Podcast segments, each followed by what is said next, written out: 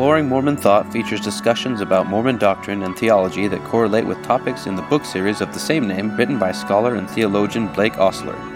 Find us online at exploringmormonthought.com and facebook.com forward slash exploring Mormon thought.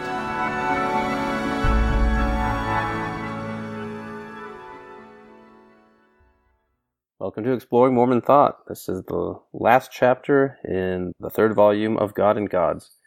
And since we've gone over a Mormon view of deification and then some arguments that have been brought against that, now we're going to talk about this last chapter, which is the scriptural basis for the doctrine of deification. And so you started off with a caveat. So you say, I'm not naive enough to believe that an appeal to scripture can resolve the thorny philosophical and theological issues that arise from the doctrine of deification. And then I'll just sum up this quote here, I guess. Basically, you point out to begin with that you understand that scripture is they're kind of pre-critical and they're not meant to be theological proofs. And a lot of the authors have differing views on the same subject here. And so yeah you said there's because there's a wide range of views among scriptural writers and there is even possibly conflicting views that are difficult if not impossible to reconcile.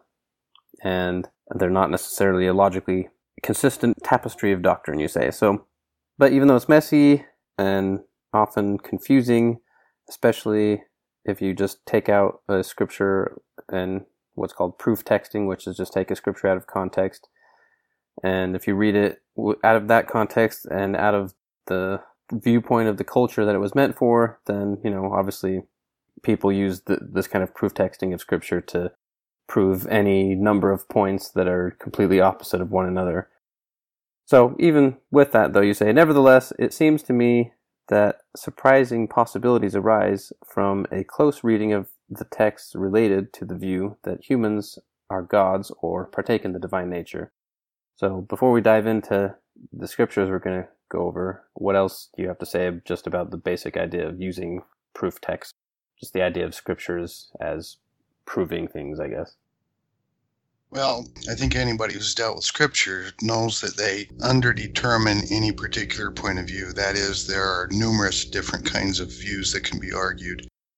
And given the play that there is in any text, it would be naive and extreme, it seems to me, to believe that we could solve the very difficult issues related to the logical possibility of deification, what it means within any given tradition, merely by referring to scriptures. Rather, we can look at the scriptures to see how they gave rise to a doctrine or why the people reading the scripture thought that it would support the doctrine and how it probably worked within its original culture. And we can look at how it enlightens us. I mean, we read scripture now not merely to do textual archaeology to determine what the original, you know, what it meant within its original context, but what we can learn from it now. And I think that we can bring some light to understanding the scriptures, and the scriptures can bring some light to understanding the Mormon point of view. Okay, great. And then also, before we dive in, just to give an overview of what we're going to do, each of these scriptures we're going to go over, we're going to hit on the different views of deification that we talked about a couple times ago. So there's weak deification, moderate deification, and then robust deification, which, again, taken in certain way is the most in line with the Mormon point of view. In the book, you go into depth on the weak and the moderate ones more so, but here we're probably going to just give the basic sketch of how those points of views would interpret these scriptures, but probably spend the most time on the robust point of view. So, anyway, with that, Jacob's going to take the first one here. Uh, so, the first scripture we're going to be looking at uh, speaks about partaking of the divine nature and that's Second Peter 1, verse 4.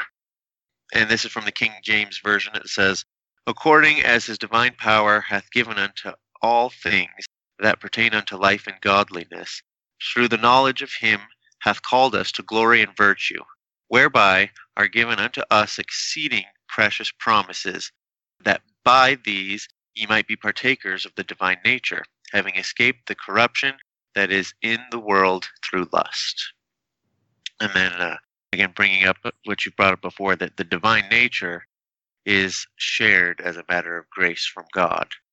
So let's go ahead first, let's talk about uh, on a view of weak deification. What are we seeing in in this scripture? On weak deification, we're seeing that what we partake in, in, in the context of the scripture, if you say, you know, forget that it says unto life and godliness and glory and virtue, but just say, you know, what it's saying is that we've escaped the corruption of the world through lust. So what it's really doing is imparting to us a divine awareness of sin and restoring us from the fallen nature that we have so that we no longer are subject to sin. And that's essentially what it means on weak deification. So nothing in terms of an actual divine nature, but more of a nature just away from sin. Well, it's something of a divine nature because in their view, we couldn't overcome the fallen nature that we have, the natural man, because of original sin. We would be, remember, we're not even free to really make choices before that. And so, what happens in, in the moment of justification by grace, a new life enters into the believer, and that life is the life of Jesus Christ that restores the pre fall status of a human being so that they're no longer subject to original sin, but now they can begin to live a life in Christ and they can begin to make morally righteous decisions, but not. It would be a misstatement to say, well, we can make good decisions, whereas before we can't. We can now make decisions that God counts as righteous, whereas before He wouldn't count them as righteous. Okay. Uh, so with that, let's go ahead and move on to a moderate view of deification. In moderate deification, we always had free will, and so our free will isn't being restored. Rather, we've chosen to be a partaker of the divine life. And so the divine life enters into us, and we partake of the energies of God. That is, the very life, the, the very life that gives life to us is the life of God, it's the divine life. And it begins to restore the image of God in us that was lost in the fall we have the likeness of God, which is our free will and our ability to make moral decisions. But now the image of God begins to be restored, and it's through the energies of God or the Zoe or life of God that enters into us. And as a result, what the scripture is saying is that we partake in the divine righteousness. It makes us over into new people, and the divine nature in us is the immortal life that now is imparted to us in the life of a righteous person, and it's divine righteousness that is imparted to us. And so, in this sense, we, we partake of the divine nature.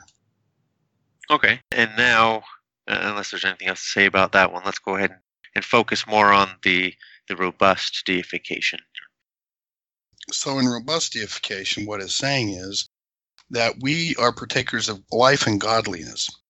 And because of that, we are partakers of the divine nature in a literal sense. That is, the nature that God has. And, and remember, the word that is being used here, physis in Greek, for the word nature has essentially the same semantic field that the word nature has in English, and it means to be like. It means that we are like God in kind.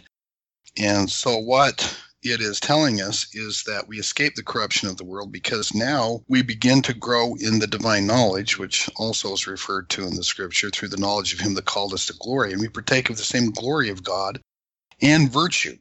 The virtue that we have isn't something that's simply imparted to us. We partake of the virtue of God because the divine knowledge gives us a new life in God with divine knowledge that begins to grow in us. And the divine nature is growing in us in the process that we call sanctification, which is, remember, a synthesis of our works and God's grace.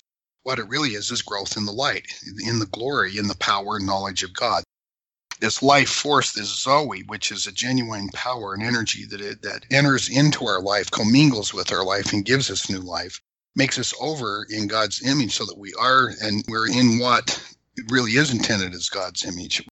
We are His children. We look like Him, and we will have His stature, full stature, when we fully mature in the nature of God.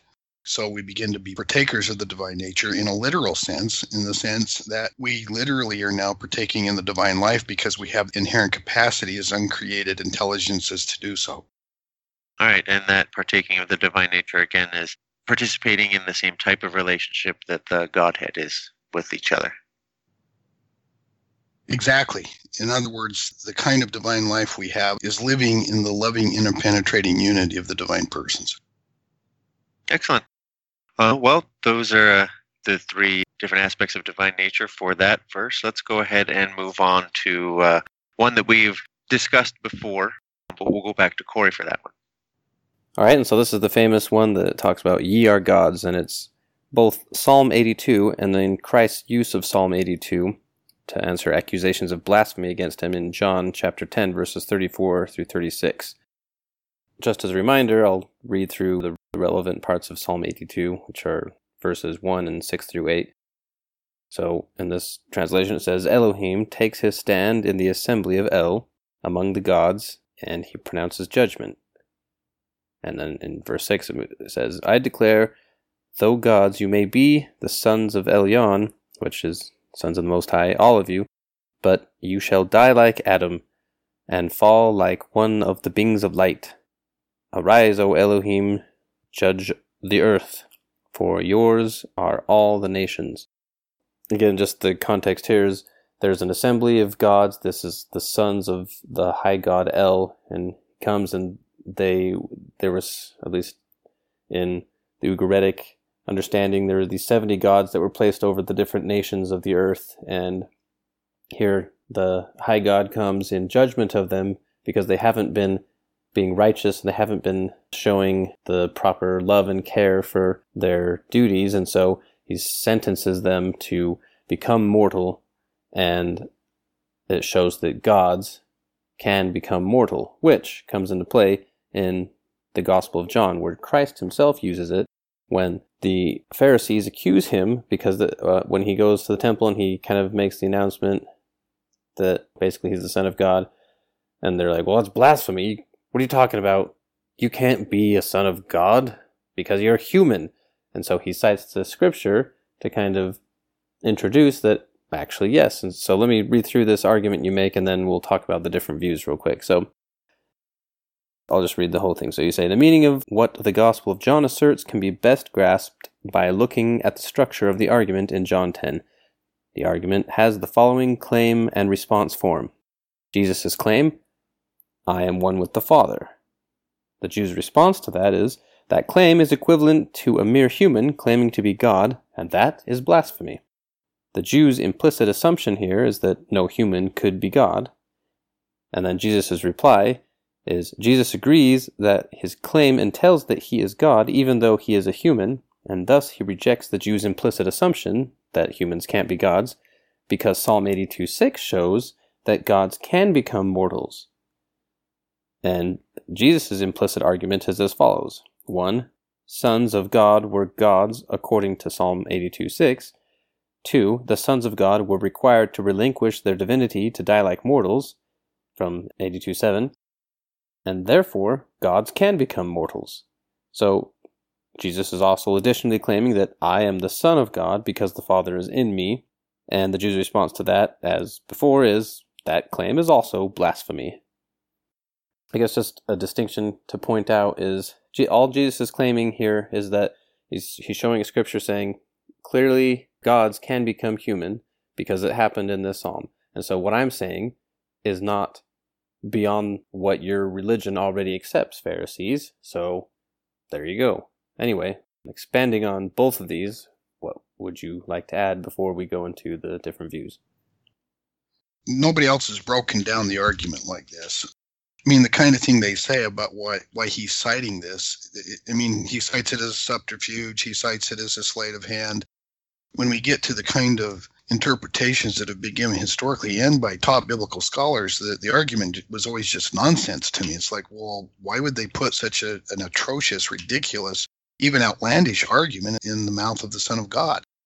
And so I, would, I looked at it and I said, well, okay, what really is going on here? And what we have is the claim and response form that is very common in the honor and shame society.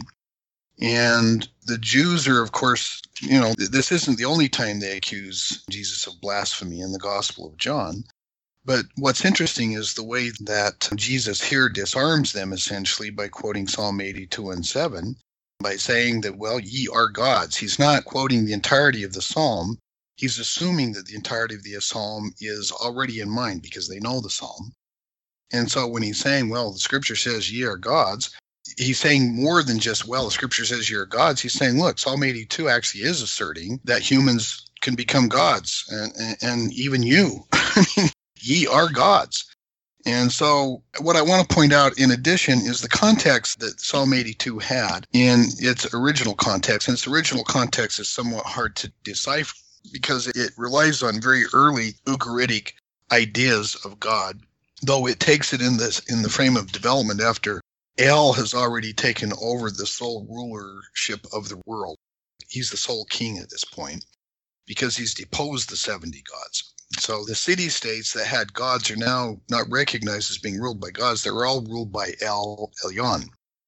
And in that context, it means something quite different than the way that Jesus is quoting it in the Second Temple period with the Jews and their working knowledge of what the scripture means in that context. And so essentially, he's reminding them that a part of your tradition already includes the notion. I'm not claiming anything outlandish. But the, I think the most, and I want to point this out, I think the most revealing fact about this entire pericope in the scriptures is that Jesus doesn't deny what they assert. And he says, I am one with the Father. And they, well, you can't be one with the Father. There's only one God. And they don't assert that, well, it's blasphemy because there's only one God. They don't assert that.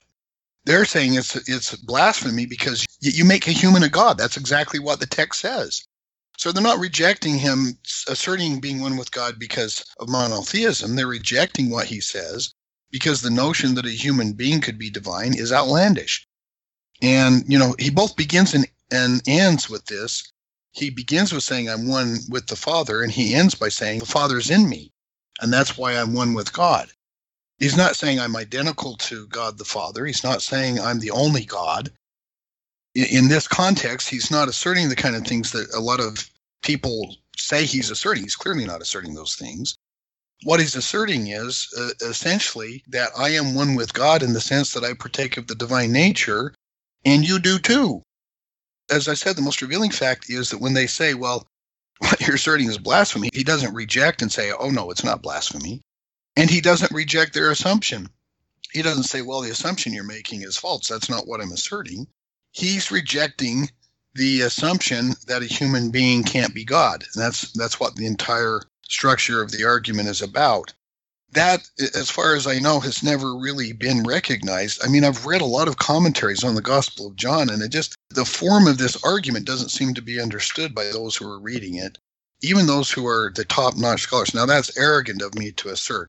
I read the scripture better than any biblical scholar ever has. I know that's that's beyond arrogant, but I think it's very enlightening to look at the form and structure of what is taking place in the dialogue and the argument that is being made and the implicit assumptions that are being accepted and rejected. All right. Okay, so now I have some quotes here on the different views of deification. So, as you said, you know, different Christians have to make sense of the scripture and why it's being used. And if they don't use that argument, then what could Jesus possibly mean here? So, first off, you say, Believers in weak deification assert that Christ is merely using an ironic figure of speech referring to Israelite judges as gods. For example, an evangelical Robert Bowman argues that the term gods refers only to Israelite judges by virtue of their position as judges, which gives them authority to exercise the divine prerogative of judgment, and that the term is ironic because it is addressed to the wicked judges who die like men. So this is a common like I, I don't know if any of our listeners if you have ever tried to use this scripture as some sort of argument against kind of an evangelical critique of the Mormon view of deification, but they have a completely different interpretation. Meaning, they think that when Jesus is talking about "ye are gods," he, Psalm 82 itself is was just referring to unrighteous kings because kings were called gods at some point or something. So that's a very common view among other Christians. Yeah, in fact, what they're what they're saying is that you know he's just saying, well, isn't it isn't it ironic that human judges can be called God, so calling me God is no great stretch is essentially the argument, right?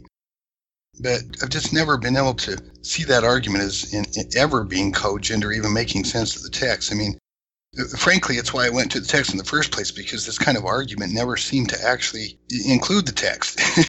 it never seemed to make any sense, and it, and it still doesn't make any sense to me. It's a misreading of the, the scripture at best. And I think more properly, what we're looking at here, clearly in the context of Psalms 82, originally it didn't mean judges. But even in Jesus' day, it didn't mean judges. I mean, The, the bottom line is that, that they didn't call their judges gods. And this kind of placing that kind of argument in Jesus' mouth again is making such a weak, ridiculous argument that it's like, well, you know, Jesus must be a real fool or something to make this kind of an argument because why would that convince them?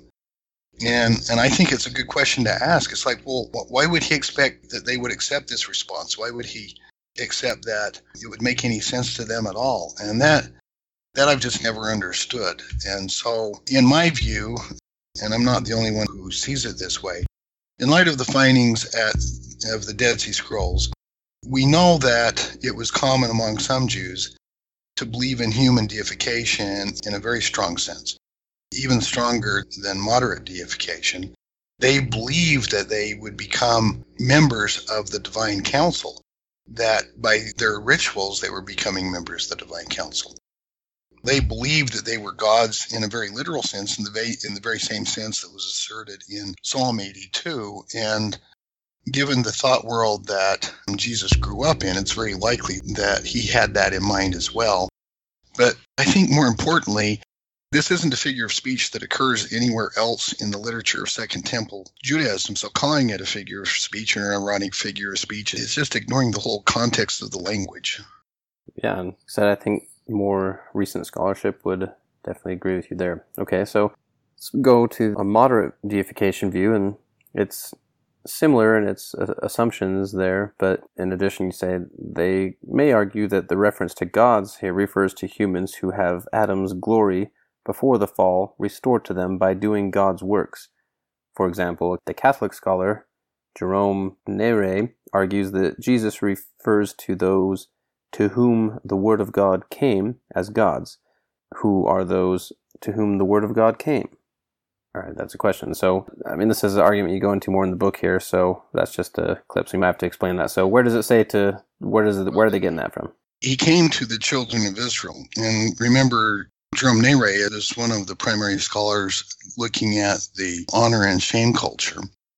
And what he's doing is, is asserting that it was a Jewish tradition.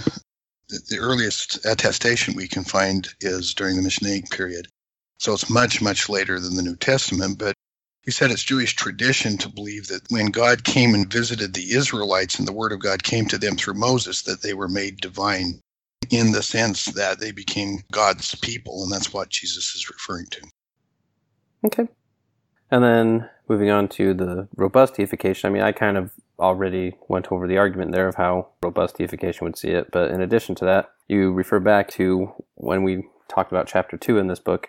You say, I argue that it is extremely likely that gods and the Bene Elohim, or sons of God, in Psalm 82 refers to gods in the Council of Elyon or Most High God, known in Ugaritic and early Israelite thought. It is likely that they were thought of as sons of God in some familial sense.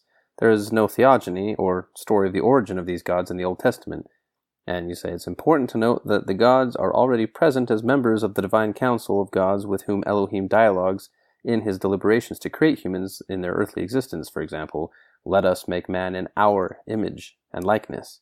So the view that the gods were already present before the fall is confirmed by God's statement affirming that man and woman had become like one of us, the gods, by gaining knowledge of good and evil. And so, you know, that can be read into it. These gods seem to be pre-existent with God because they, at least, the is in the text. There's no beginning of them, even though they're referred to as sons of God. Yeah, so what I'm doing, I'm placing this in the original context, the Ugaritic context, which I think, you know, the background of Ugaritic mythology to better explain an original context, which I think informs the Mormon understanding of what Psalm 82 is actually referring to. It's referring to the Council of Gods, the Council of El Elyon. And so, in that context, you have divine beings who are the 70 sons of El Elyon, and they are set over the world to be its rulers, but they do a very poor job. They don't treat those over whom they've been set justly, and they don't take care of the poor and the widows. And so God deposes them and says, Look, I'm going to take over. And as a consequence, I'm going to make you human. And so they're made like Adam, as, as the text says. And what we're looking at in that context, however, is very different than what I think Jesus was saying. Though I think Jesus, if we, I think in the second temple context, Jesus is using, and remember this very scripture, Psalm 82, is quoted in the Melchizedek scroll among the Dead Sea Scrolls, where it recognizes Melchizedek as Elohim and Yahweh, a fully divine being who is the leader of God's armies and, and who comes and is victorious when God's kingdom comes to reign on earth, which is what Jesus was all about. I mean, if we learn anything from the synoptic gospels not so much the gospel of john but the synoptic gospels that is that the historical jesus taught and focused on and everything he was about was bringing about the kingdom of god on earth now the gospel of john refers to the kingdom of god but it's not the center of christ's predication and teaching. What is the center of his predication and teaching is that he is the one who has come down to represent the glory of the father and to impart that same glory to his followers. And that that's really what is being said here is that the glory that the father has he has. And he's even saying look you can't say that a human being can't partake of the divine nature when he's saying ye are gods he's not referring to the judges per se or the or the pharisees that he's speaking with he's referring to the scripture itself to remind them that the notion that human beings are gods themselves who have come from a heavenly world, which he claims to have done, by the way, in the Gospel of John without any question, claims to have been pre existent before Abraham was. He says, I am. And so, in this context, what he's asserting is precisely that I'm one with the Father. I partake of the same kind of unity with him. And he later teaches the same kind of unity as one that all of his disciples can partake in. In this context, the psalm means exactly what it says ye are gods. They are the gods are our gods become mortal.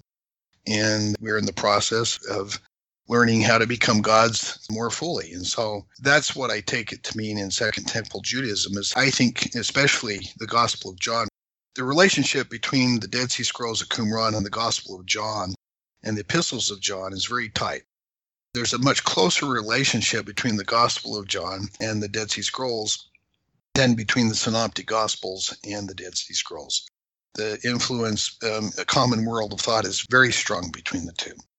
And so I think that the best way to look at that is in context of what this group of Jews was teaching about the glory of God and the relationship of God at use of Psalm 82, and in most particular, the notion that human beings become part of the divine council, which they clearly, at the you know, the Dead Sea Scrolls taught in numerous different ways. Okay, great. So the next one is divine sons who are like Christ, which is 1 John chapter 3 verses 1 through 3. And just to read that, says, "Behold, what manner of love the Father hath bestowed upon us, that we should be called the sons of God. Therefore the world knoweth us not, because it knew him not. Beloved, now we are the sons of God, and it doth not yet appear that we shall be, but we know that when he shall appear, we shall be like him, for we shall see him as he is. And every man that hath his hope in him purifieth himself, even as he is pure. And the, the he that is referred to, obviously, is Christ here. So let's just go into the different interpretations right off the bat. So, first, you say a believer in weak deification will undoubtedly once again focus on the results of a belief in the possibility of becoming like Christ and stop there. So why would they take that interpretation? Well, just because that's how they interpretate. they interpretate. Let me restate that. That's not an English verb. This is how they interpret all of these scriptures.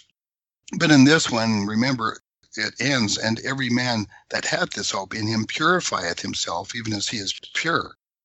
So, what they're saying is what it really means is that we become pure, that is, unstained by original sin in the same way that Christ is. And so we are now justified in God, and that's what it means. Justification just is this form of deification. They forget the context of the second coming and the, and the process of sanctification that's really being referred to here. And then a believer in moderate deification will focus on a rich vein of theological insight regarding the nature of divine sonship and what it means to bear the image of God. So, if you could expound on what you mean by that. Sure. Going back to the Orthodox thought, the Orthodox have icons in their chapels, what we call them chapels, they have them in their churches, and it's a very rich part of their culture. An image is something, and that's what icon means. It's uh, Greek. It's also part of the Russian vocabulary, I believe, for referring to the image of God, which has been restored in us. But the image of God is much more full and complete in the moderate deification or the Orthodox tradition. And so, what it means to be a son of God is to partake of the divine nature so that, that God's divine life now grows in us and so the kind of life we had is no longer human life. That's been transformed. And what it means to be a son of God is, is to have the glory of God fully within us. We're not changed into the kind of being that God is, but to the extent that the glory of God can glorify and, and impart the divine nature to human beings, that's what happens in deification. And so the Orthodox tradition in general has had a lot more to say about theosis or deification than, for instance, the Protestant tradition. The Catholics are kind of between those. And th- there's a strong sense of this. The Wesley brothers in Methodism had a very strong sense of theosis as well because they studied Orthodox thought. And so they brought this kind of recognition of a stronger notion of theosis and deification with them. And what they write about it, by the way, I think is very enriching and well worth reading it probably is part of what I think drew Joseph Smith to Methodism. All right, and yeah, and then you point out like even though it's it's beautiful and they get at a lot of good stuff in there, unfortunately, you know, it still comes down to that metaphysical monotheism, and it doesn't really work since we can't be anything like an uncreated being, or we can't take on the properties of God and such that we talked about last time. So, in that tradition, it's even more stark simply because the recognition of the via negativa, that is, that we, you know, we, we can't say anything positive at all about God. It's not merely that, you know, there's only one God and we can't really be like God. It, it's more along the lines that God can't even be conceived, and anything that we would say about him would be totally alien to what humans are. And so it's a very different kind of way of conceiving God than one would think in a tradition that also teaches about moderate deification, but approaching the kind of robustness. I mean, they want to speak in terms of robustness, but when they really get down, you know, they, they say all these amazing things about what it means for a human being to be made divine and in the likeness of God and to have his image restored. But when they start with the qualifications about how we can't really be like God, it kind of ends up being kind of empty, actually. I've learned a lot from reading them, so I really have no desire to, to say anything negative about them. I have a great deal of admiration for their theologians, especially on these issues, theologians like Lossky and others. But I've never been able to make sense of this dichotomy in their thought, frankly. Yeah, and this is just a personal insight. I think because I serve my mission in Ukraine and the Orthodox Church is the main church there, and I think for a lot of people, they they realized that they realize like the most beautiful parts of the deification were being held back, and once they had this idea from Joseph Smith in place that you know let's get rid of this creation ex nihilo and this separation between man and God, and then all this beautiful theology that they already had and believed can actually make sense, and then you know you can make that extra leap. Anyway, I just thought you know that's kind of a thing that they recognize the truth in what the Orthodox is teaching there, what the Orthodox Church teaches, but you know, they there's always that disconnect without these other ideas. Yeah, still, I suggest listening very carefully to what they have to say. I think we've got a lot to learn from them. I think, you know, it's important when John is talking about becoming sons of God, he's he's talking about the tekna theou, the sons, and it really means we're literally offspring. I mean, there's a different term that's used in, in Acts Genos, which is we're the same genus as God. But when you say we're the techna, we're literally offspring. We're the word techna means that we're made God. And so, you know, to say that we're the son of God has this double meaning in Greek.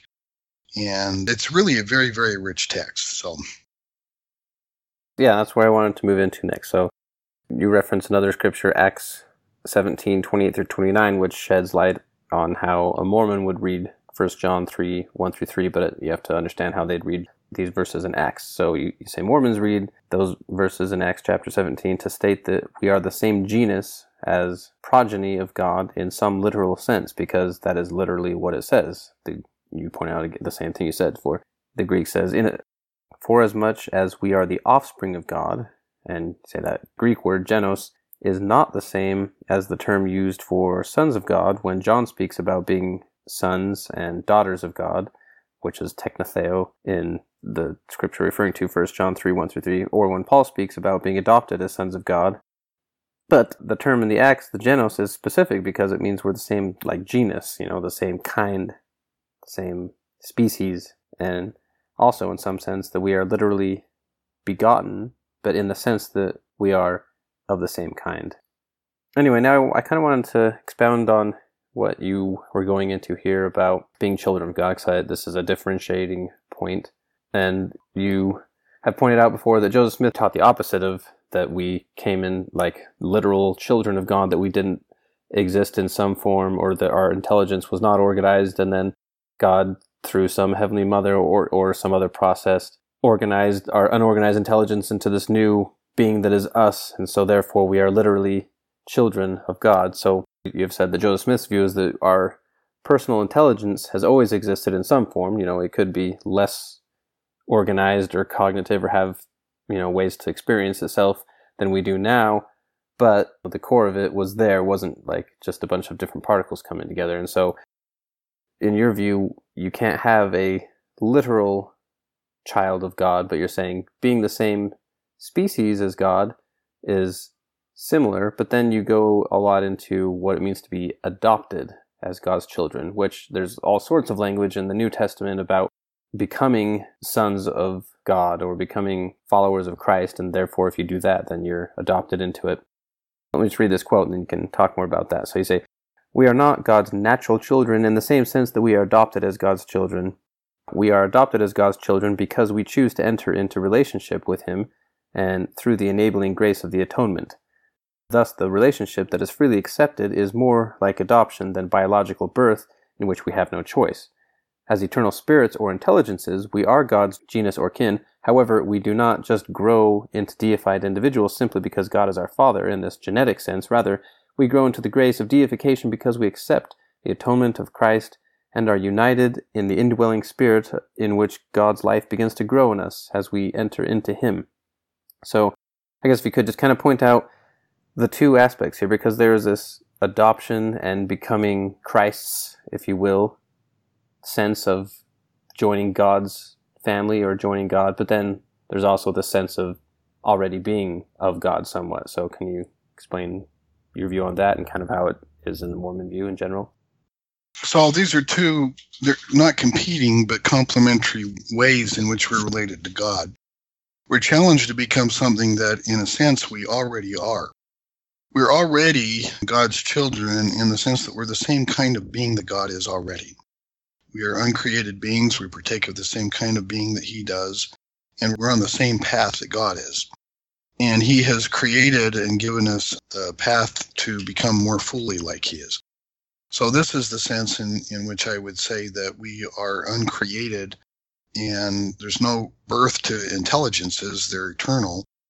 And I'll just leave it as an open question whether there is some kind of further organization and intelligence being organized into a spirit. But I tend to think that that's not a good reading of either the scriptures or Joseph Smith because Joseph Smith says that spirits are eternal uh, and uses spirits and intelligences as synonyms of one another he clearly had no notion that there was a you know a spirit birth and that goes along with the fact that he really never taught about a mother in heaven these are just things that are anachronistically read into his thought i believe there are some suspects who read it into his thought that's because that was their thought in any event to be adopted by god is to now choose freely because the point is that it's like being born as a child i mean it may be that you have parents, but not everybody loves their parents. I mean, that may be hard for some people to understand who, when they truly love their parents, but it is the case that there are kids who don't like their parents at all.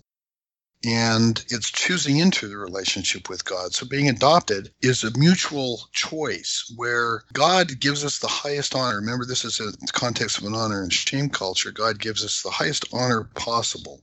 And that is to be adopted as his own sons and daughters and inherit everything he has as a result. This is the greatest honor that can be bestowed by one individual on another in this culture.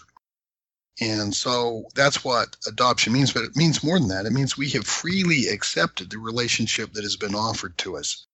It's offered in sheer grace and beneficence, but it's also accepted in love and gratitude for the beneficence of the mentor and the, all that's been done for us.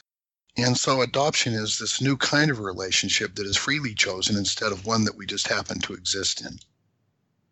And then a couple other points that aren't necessarily directly related to this scripture, but that you touched on that I wanted to talk about are the other sense of being created in the image of God and how from the scriptures well, I'll just read what. So the believer in robust deification also accepts that we are created in the image of God in a physical sense, in addition to the sense that we are rational and morally responsible.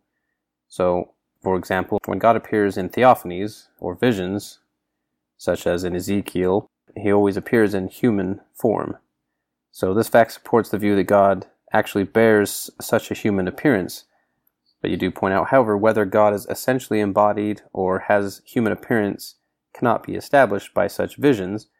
There is a possibility that the human form is one he assumes rather than one that he actually is. Nevertheless, when these theophanies are read in context with the assertion that humans are created in the image and likeness of God in the sense that they look like God, it strongly suggests that God either is or has chosen to permanently assume a physical form that is like human form in appearance. And isn't that just what Christianity necessarily claims?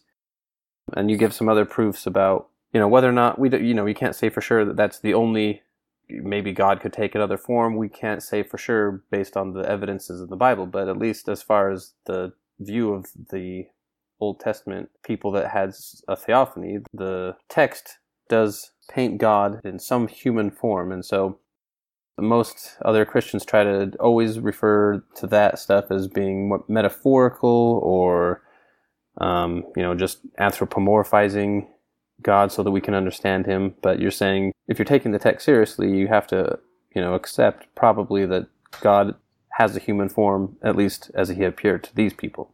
Uh, anything else to say on that? Not a lot. I mean, I I think that says it, and and I just I think that it's important to recognize that it may seem like, well, how can they deny that God appears in human form? It says numerous times in the Old Testament that he does appear in human form, therefore he does have a human form. What I'm saying is that's a non sequitur. It doesn't follow from the fact that he appears in human form that he, in fact, is a human form. And there's a distinction there. And so it's just not a good argument to say that the visions themselves, however, one would have to see in this, you know, especially in light of Christianity, that Christ appeared in human form. And it wasn't just something that was incidental, it was essential. It was the very point of, of what he was doing. So what's happening is not just a, an appearance in human form, it's a, at least a, a, prefiguring of the fact that God would become human. And, and I think this is an important point for Christians.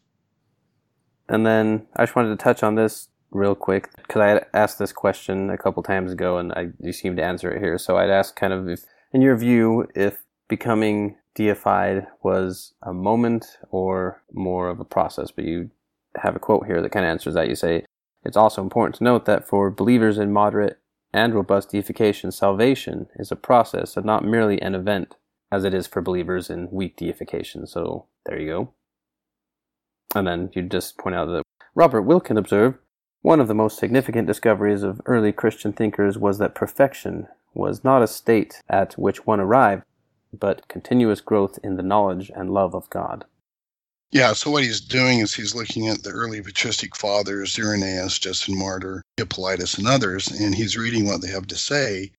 And what he is recognizing is that they all saw perfection not as some kind of limit that God had reached and that we're forever barred from reaching, but perfection rather is just the process of growing in knowledge and love of God. And so that's what defines perfection. That's the way that God is perfect. And I just thought it was an important recognition. And yeah, I just wanted to touch on that. So next we'll, we'll move on to the next scripture, and Jacob's going to talk about that one. All right, the next scripture is uh, once again a pretty popular one, one that we've mentioned quite a bit. So this is where it's talking about being one, just as the Father and Son are one. And this is, of course, in John chapter 17. And I'll go ahead and just read kind of what you say about it, and, and then you cite some of the verses where we really see it talking about deification, and then we'll go through the, the different modes. Uh, so you say John 17 is a glimpse into the amazingly intimate prayer of Jesus as it was known in the Johannine community. Uh, the sense of intimacy is so strong that the boundaries and barriers of alienation between Father and Son are dissolved, and the glory that Christ enjoyed with the Father before he became mortal is restored to him during this prayer. Christ extends this same intimate union to the saints. And so now uh, we're going to be reading uh, verses 5, 10 through 11, and then 21 through 24, where it says, And now, O Father, glorify thou me with thine own self, and with the glory which I had with thee before the world was. And all mine are thine, and thine are mine, and I am glorified in them. Holy Father, keep through thine own name those whom thou hast given me, that they may be one as we are, that they may be one as thou, Father, are in me, and I in thee, that they may also be one in us, that the world may believe that thou hast sent me. And the glory which thou gavest me I have given them, that they may be one, even as we are one, I in them, and thou in me, that they may be made perfect in one, that they may behold my glory, which thou hast given me, for thou lovedst me before the foundation of the world. So, in weak deification, what are they viewing this being one with Christ and with the Father? We accept Christ and are justified to have the mind of Christ in us, which means that we are no longer subject to original sin. Okay, so more or less what, the same way they've interpreted the other scriptures. So, in moderate deification, how much more deified are, are we being? They recognize that we share the same kind of relationship and we're glorified in God so that our love becomes divine love in the sense that our minds are enlightened and brought to the level of an understanding that surpasses mere mortal understanding and that the kind of unity that we have is, is the unity of complete human love that participates in the immortal life of God. And so that's what it means in, in moderate deification or the Orthodox tradition. And now, obviously, the one we want to focus on, the robust deification. I'll go ahead and read what you have here and then we can expound on that. Uh, you say the robust deification view accepts the language of Jesus literally. In the Gospel of John, the indwelling love of the Father and Son is shared by the disciples and is the basis of salvation for the disciples through a process of deification. Is there anything you want to expound on that before we jump into the quote from the Lectures on Faith? No, I think, as a matter of fact, this quote from the seventh lecture is probably a good summation. My entire reading of Mormon thought is based upon the recognition that Joseph Smith's entire mission is to teach us in many different ways how to love one another in a way that we share the same kind of love that the Father has for us, and in so doing, we have been invited into and then participate in the relationship that the Father, Son, and the Holy Ghost participate in, and that we are glorified thereby to the same extent because we share the same unity, the same knowledge, the same power, have the same extent of influence and we share everything that they are and everything that they have. But I think that, that this statement from the lectures on faith is a good statement. All right. Uh, so again, this is an excerpt from the seventh lecture on faith, and it says, "The Father and the Son have the glory they have because they are just and holy beings. And if they were lacking in one attribute or perfection which they have, they could never enjoy the glory which they have." for it requires them to be precisely what they are in order to enjoy it. And if the Savior gives this glory to any others, he must do it in the very way set forth in his prayer to his Father in John 17, by making them one with him as he and the Father are one. In so doing, he would give them the glory which the Father has given him. And when the disciples are made one with the Father and the Son, as the Father and Son are one, who cannot see the propriety of the Savior, saying, These works that I do shall they do also. And greater works than these shall they do, because I go unto my Father. That's in John 14, 12. For any portion of the human family to be assimilated in their likeness is to be saved, and to be unlike them is to be destroyed.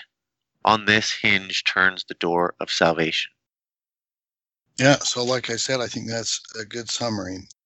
I would recommend to follow up on the podcast that we've done in the three volumes, read the seventh lecture on faith. It gives a very good summary and is still, I think, the best statement that's come out of the tradition regarding deification and what is entailed in deification. And just going back over, so these various scriptural passages that we've read, obviously these ones that we've parsed out, robust deification seems to be the one that is more accurately described in each one of these. Do, do you think throughout the, the scriptural canon that there's a prevailing view of robust deification, or do you think there, there's justification in these other weak and moderate views to a, to a large extent as well? I don't believe that robust deification is taught in the Old Testament. The notion that there is a council of gods and the, and the gods have become mortal is present. There are senses in which the, the children of Israel are gods. They're made his children in a sense that he is now their sovereign God for initially just for Israel and then for the whole world. But I don't believe that you're going to get a statement of robust deification anywhere in the Old Testament. With that, I'll go ahead and finish with this quote here. You can expound on anything else if you'd like. But you say that these scriptural passages, ones we've been discussing, say precisely what robust deification claims. The fullness of the divine essence dwells in us, and we partake of the divine nature completely because Christ dwells in us and we in him, and he dwells in the Father and the Father in him.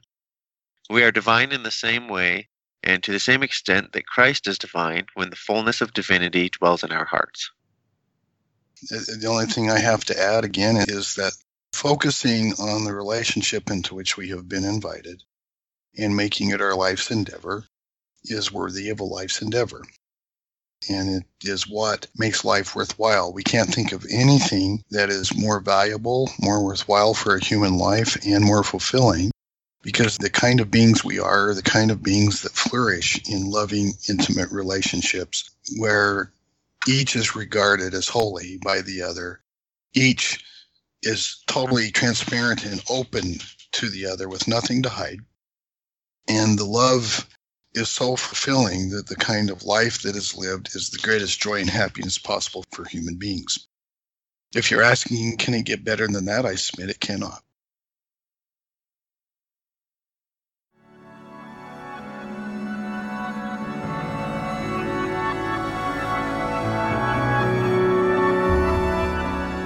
Thank you for joining us.